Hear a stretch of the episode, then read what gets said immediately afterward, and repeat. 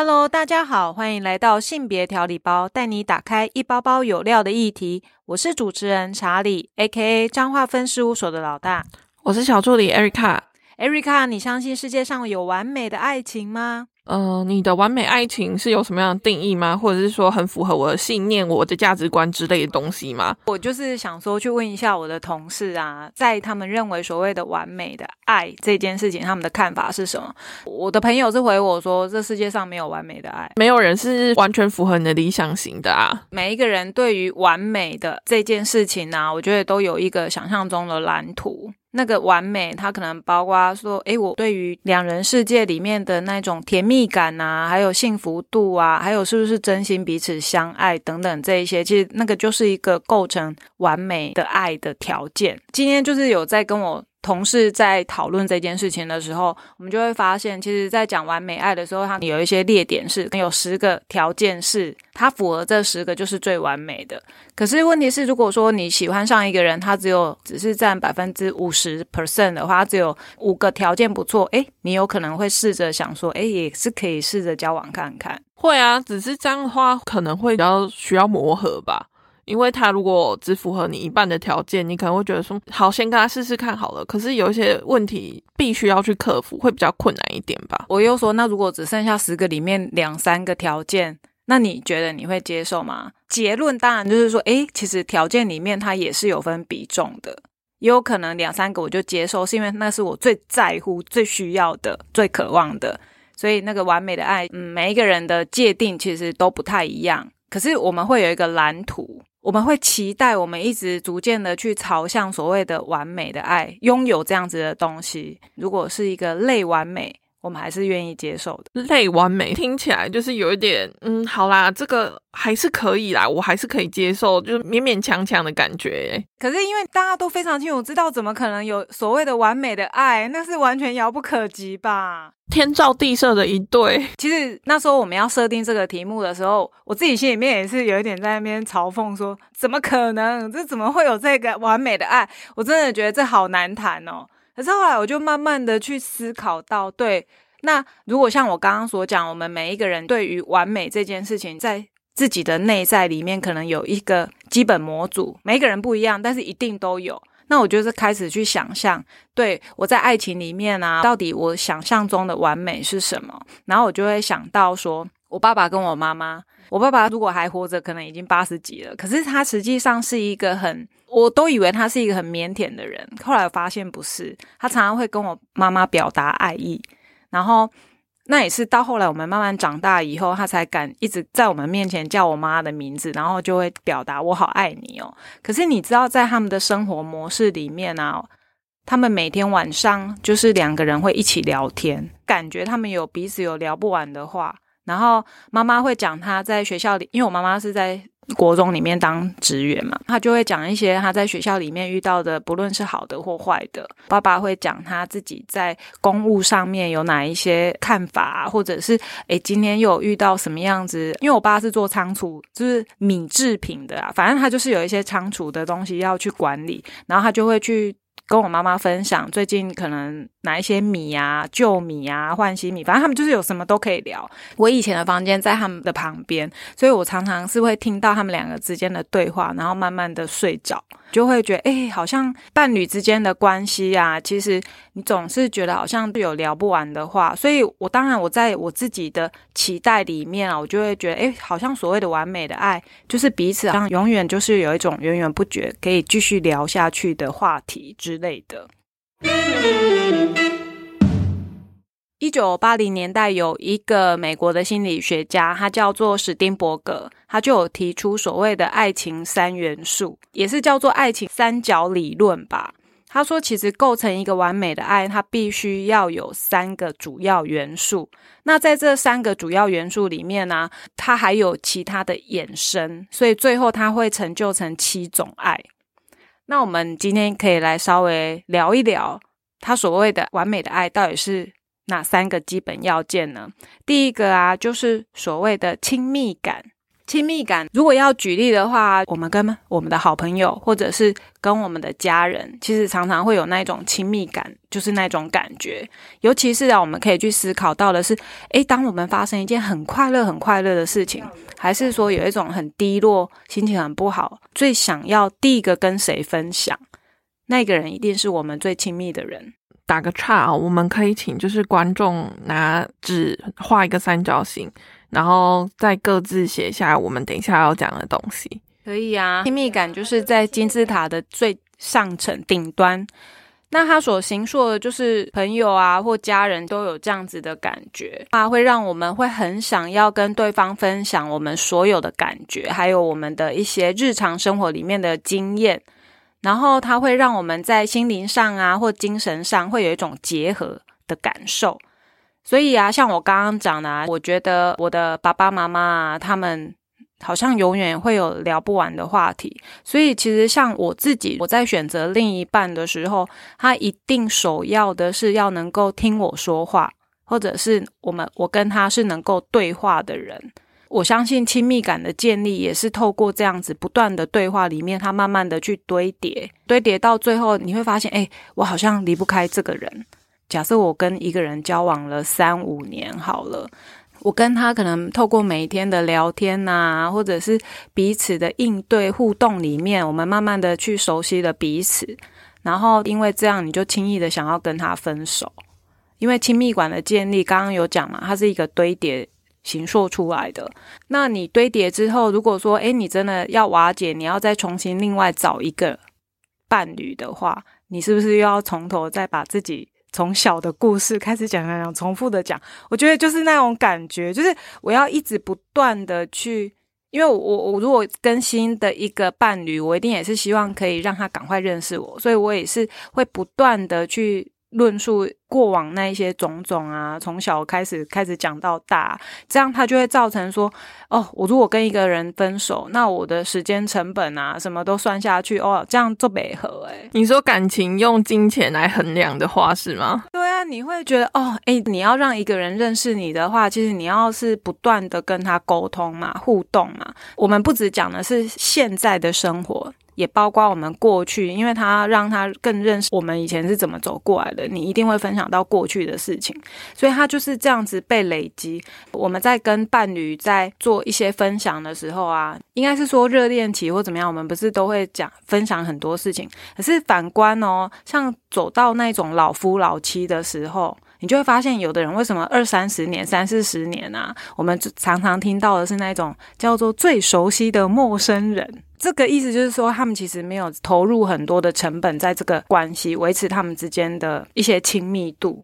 你那我想到，反正这个人也不会跑，反正就这样就好了，也不需要再去更多的经营感情，反正他就是在那里。我殊不知就会有一种疏远的感觉，的亲密感会慢慢的不见，然后慢慢的淡掉。可是我真的不太相信那一种交往久了，然后就慢慢变得更越来越平淡。所以你的生活需要更多的互相交流。对啊，因为认识我的人都知道我真的超爱讲话的，所以我很希望我的伴侣他不是只有听我说话，他还会回应我，这样才能够激起一些火花嘛。那可以增进彼此的认识，增加那个粘着度。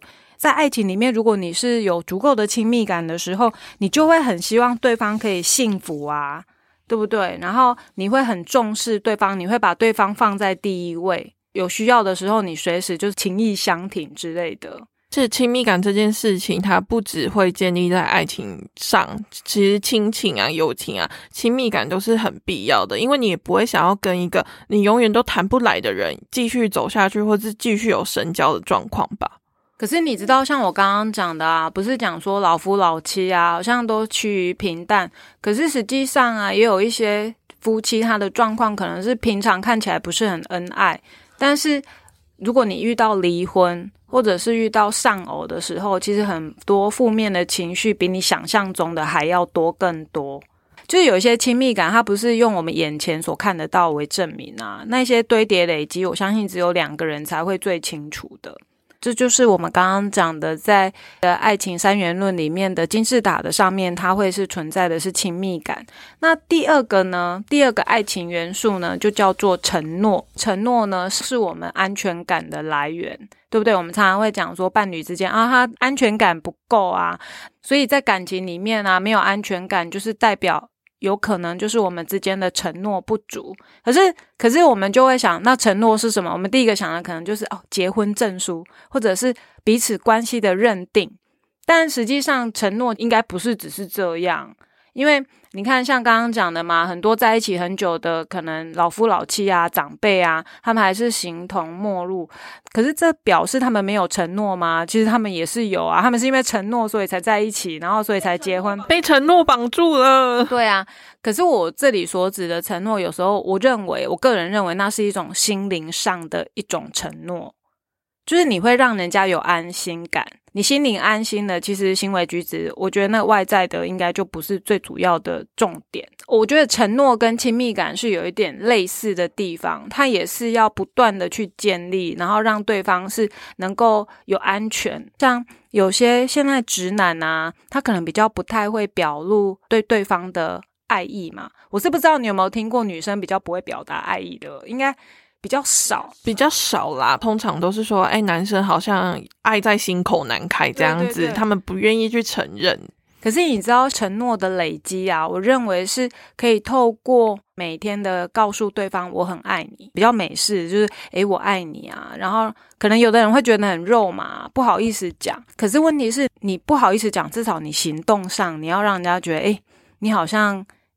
是真的发自内心的是很关爱这个人，或感谢他为你所做的任何付出嘛？可是如果你连你的行动你都觉得做起来很困难，那或许我们就是用眼神的默契吗？眼神默契听起来比较虚无缥缈，因为你怎么知道他说不定是眼睛抽筋啊？他也没有办法给你任何的保障啊。之前有上那个婚姻协谈的时候，其中有一个 part 就是希望我们可以跟我们的伴侣面对面一分钟或三分钟，就是什么都不要讲，你用你的眼神看着对方。那个学者专家说，这会产生所谓的催情素，也就是爱的荷尔蒙。你看现在很多家人啊、夫妻啊，或者是情侣啊，出去吃饭都在划手机，或者是做自己的事情。其实他很难可以去建构所谓的心灵上承诺的那一种感觉。现在比较多都是科技冷漠吧，因为都觉得说，嗯，出去在外面等餐或者是干嘛的时间，我们为什么要交谈？我们为什么要互动？手机可能更吸引我们。所以你知道，像我在跟我的伴侣啊，刚开始交往的时候，就会有一个承诺。我希望我们两个人在一起，就是珍惜两个人在一起的时间。然后我们就是约法三章，不要看手机。可是说实在，到后来会变得说，不是说完全不看，而是说，诶，我们尽可能的不要在对方面前划手机这个动作。我们就是尽量把时间拿来。彼此的聊天对话，就是比较符合我刚刚说的我的条件首要嘛。这样子的承诺，其实它可以慢慢的建构，不一定是外在形式的，它是可能包括是心灵上的。那如果他打破你们之间的承诺的话，你会生气吗？哎，你不是说不要划手机吗？可是他那一天突然一直划，一直划，一直划，你会生气吗？我通常会先问他，哎，你今天为什么一直划手机？也不会用比较明确，我可能说，哎，你在干嘛？因为我想要减少彼此之间的对立感啊，因为我也曾经有发现，就是有那一种，他就直接就是很不爽，因为他被抓到了，哎，你怎么划手机犯规？然后他就会说，那你刚刚自己不是也是这样吗？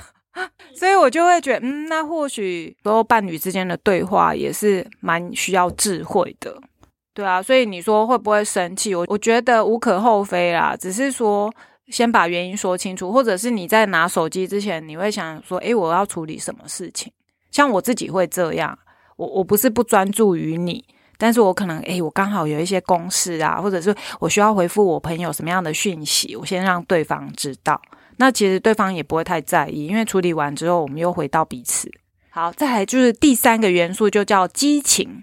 你知道讲到激情啊，最让人家先想到的是什么呢？身体的接触。对，就是性行为啊，性关系呀。但是性行为跟性关系这件事情，在两人的关系里面，其实是非常重要的。这也是我进入立心以后，我开始去讨论两性的时候，我发现，哎，原来性啊这件事情是可以拿出来彼此互相讨论的。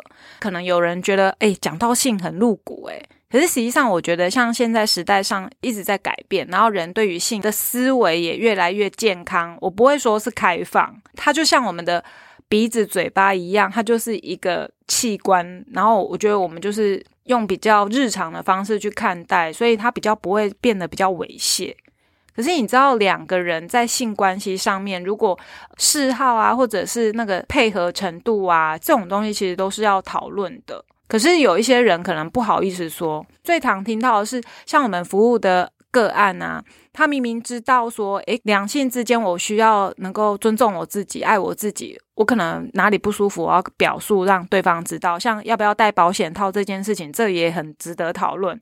可是通常男生只要说，诶，我觉得戴套让我觉得很不自然，很不舒服，所以他就会选择顺应对方，而不会去明白的。告诉对方说，其实我是不喜欢的，常常会让人家觉得好像女生比较不会把自己的需要表述让对方知道，因为我们可能还是陷入在传统的思维里面，从小就是教育啊，女孩子就是爱看避暑，诶，不要这样大辣辣的去论述性行为、性关系这一件事情。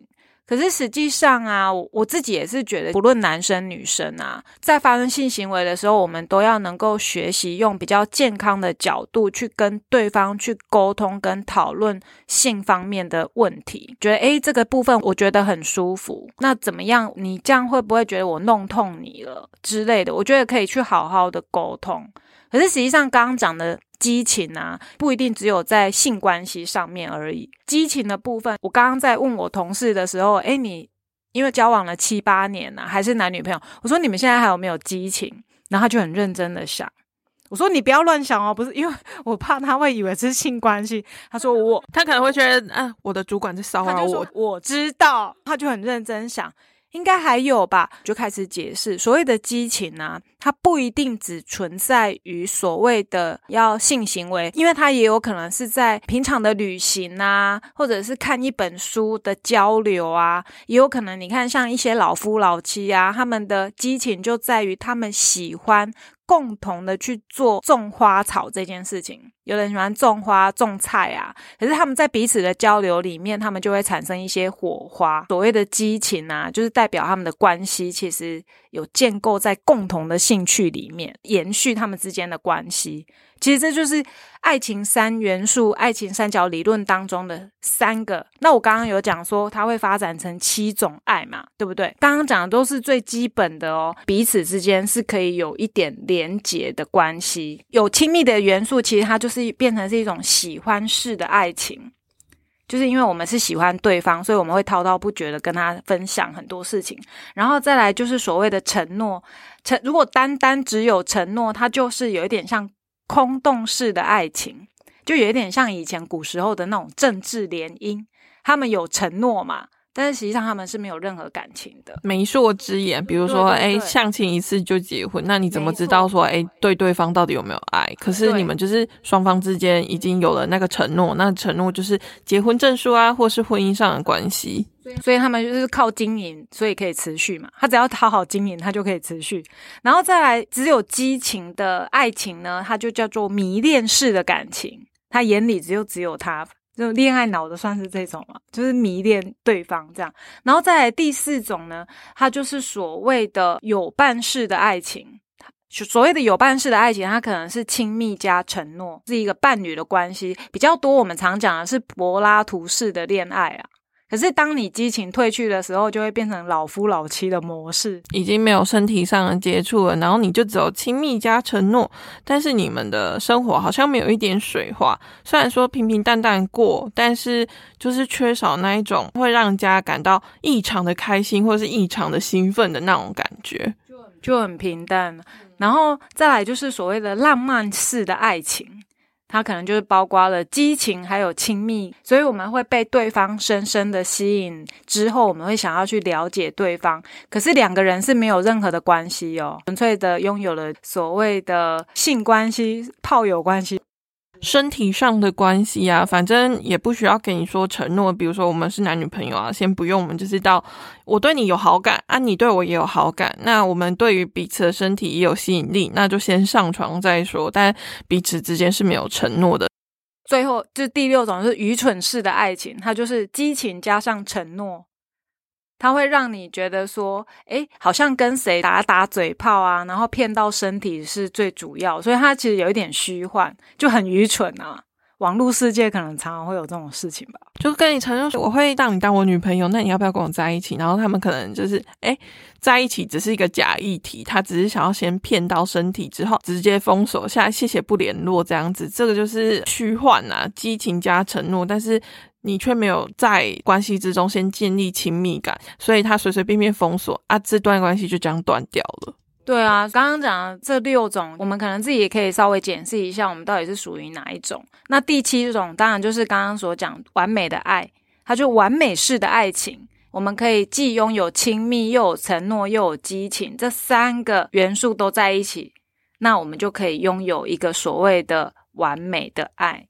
但是对每个人来说，这个完美的爱，它的标准是标准，生活实践是生活实践。可是有时候就跟我们大学念的科系，跟理论上跟我们实际上要操作，会有产生很多不一样的地方。我们自己在设定所谓的完美，可能是照着电视剧的表演出的样貌，还是社会新闻里面的一些论述啊，或文章里面写的。其实我们每一个人对于所吸收到的渴望，其实是不太一样。我觉得说到这个渴望，它其实跟我们呈现出来的伴侣的关系其实也有相关的，因为每一个人渴望的不同嘛。像有一些人渴望比较浪漫一点的爱啊，或者是说有些人比较务实一点，他就会觉得说，哎，这个我不需要，我只需要你在我身边就好。那你有比较希望你的爱情是什么样的爱情吗？我可能没有办法接受很平常的那一种爱。什么是平常的爱？你可以。多一点举例吗？我没有办法一成不变吧，没有办法一件事情重复做。那感情的事情，我也是希望彼此之间可以有一些火花。我不可能每天都吃炒饭嘛，那偶尔搭配意大利面啊、水饺啊，就是我可以允许某一段时间都是一样的东西，可是可能要有一些激情。他就必须有其他的东西加注，譬如说送送小礼物啊，还是出其不意的，可能突然之间在办公室门口等你接，跟你一起下班，诸如此类。就是说，他可以有很多生活上的 surprise。因为有时候我真的觉得，人你跟你的伴侣相处久了，好像有一些很不 OK 的生活样貌都会逐一产生。我之前就是看老一辈的啊，阿公阿妈他们那时候日剧时代的人，那他们通常太太都会常常化妆。现在日本也是一样，就是说日本的太太其实大部分会想要把自己的外表打理好，然后。就好像把我要怎么形容啊？我就是觉得我很向往那一种感觉，是很客气，但是又可以有一些生活印，就是它可以很平凡，可是它也有一些基本礼貌在里面呢。很难。什么是基本礼貌？早安、午安、晚安一定要说，或者是睡前的抱抱仪式之类的。谢谢你恢复了我的印象。我其实是很在乎要不要每天说我爱你。这件事情，因为我会觉得适度的表达爱给对方知道，对我来说是重要的。所以，即使对方他好像一开始不太能够表述，可是我也会试着让他学习去口语表达，或者是像我最近在学一个功课，有时候我们在应对进退上面，有时候会太直接。然后像之前我们讲直男嘛，他讲话都很直很直，然后我就会去在对话的过程里面，我就会建议他说：“诶，你刚刚这句话是不是怎么说会更好？”你是说说话的艺术也是要训练的？对啊，我觉得彼此都是一样，因为有时候在生气的时候讲的话总是不是很好听，然后更何况两个人真的很熟啊。像人家不是说你可不可以跟对方论及婚嫁，就是看你是不是可以勇敢的在对方面前放屁这件事，挖鼻孔，就是你愿意把 最丑态的部分可以展露在对方面前。最真实的自我，但是我跟你讲，这是有一点让我觉得，其实有时候还是不要太大辣辣，因为我觉得在生活里面有一些神秘感，好像也是一个不错的感觉，就有一点像还是刚交往的时候，那个都是需要去营造的。我自己是这样想象，这就是完美的爱的想象，保持一些神秘感，给另一半一些惊喜也是不错的啦。因为毕竟每天腻在一起，总是会有一些。你刚刚讲的嘛，丑态的部分会被发现，或是怎样？对啊，所以我自己我没有说我一定非得要什么轰轰烈烈，但是我真的会希望每天的生活会来一至少偶尔啊，会有一些不一样的地方。像刚刚讲述的这些，平常都在家里吃饭，哪一天我们就是来一个烛光晚餐之类的，或者是原本我们都是开车出去玩，那我们是不是可以来做一个火车环岛之旅啊？改变一些原本在做的样貌，但它实际上还是个旅行，它也实际上是生活。我的日常，只是我们可以找一些改变的方式，哎，你就会产生一些新鲜感。这样会不会活得很累呢？不会啊，我觉得保持新鲜感是一件蛮重要的事情，尤其是。你可能真的如你所说的进入到一段平稳的关系之中，你突然之间来一个小惊喜，那你们可能会重温你们在热恋期时候的状况，因为毕竟不可能有人每一天都会有惊喜的吧。而且你知道，我真的觉得要常常跟对方说感谢的话。虽然说好像很肉麻，还是觉得说哦啊都这么熟了，还要讲什么？可是我觉得赞美跟感谢的话，其实是不分熟不熟，大家都喜欢听的。伴侣之间在一起久了，这些都好像都觉得可以免了。但我觉得有时候越是因为是伴侣的关系，那样子的赞美跟感谢反而是更重要。适当的表达自己内心的想法，也是增进感情的一个很重要的。地方哎，对啊，我自己是这样觉得啊，可能也是因为年纪越来越大了，然后你你会越来越觉得，其实维持一个稳定长久的关系是很重要的。可是你要维持一个稳定长久，或者是要有火花的一些感情生活，那也是需要投入的，而不是说好像我就是习惯了，我就是照着这样走。为什么会有那么多的？外遇啊，或者是支离破碎的事情产生，我觉得都是因为我们把太多事情都视为是理所当然的，那其实是会给呃伴侣之间带来一些危机感的。虽然说我们今天是跟大家讲就是完美的爱，但希望大家也要记得说，完美的爱情，嗯，是每一个人都不相同的。不要觉得说，哎，突然去检视你跟你伴侣的关系，你又觉得少一点。所以，我们不是人家口中所讲的完美的爱吗？我觉得并不是这样，而是在一段关系之中，你只要感觉到你是舒服的，你是觉得这段关系是可以长久保持的，那其实对每一个人来说，这就是完美的爱情。相信每一个人对完美爱的标准其实是不一样的。那我们每一个人对于爱的想象也都不同。但是当激情减退之后啊，呃，其实老夫老妻的状况也不一定就是不好的。但是我们还是要回归到我们的现实面。到底伴侣他要的是什么？他的想法是什么？其实彼此的沟通才会是最重要的。欢迎跟我们分享你在爱情中，你觉得三元素的比例要怎么调配才能够符合你心中对完美爱的想象呢？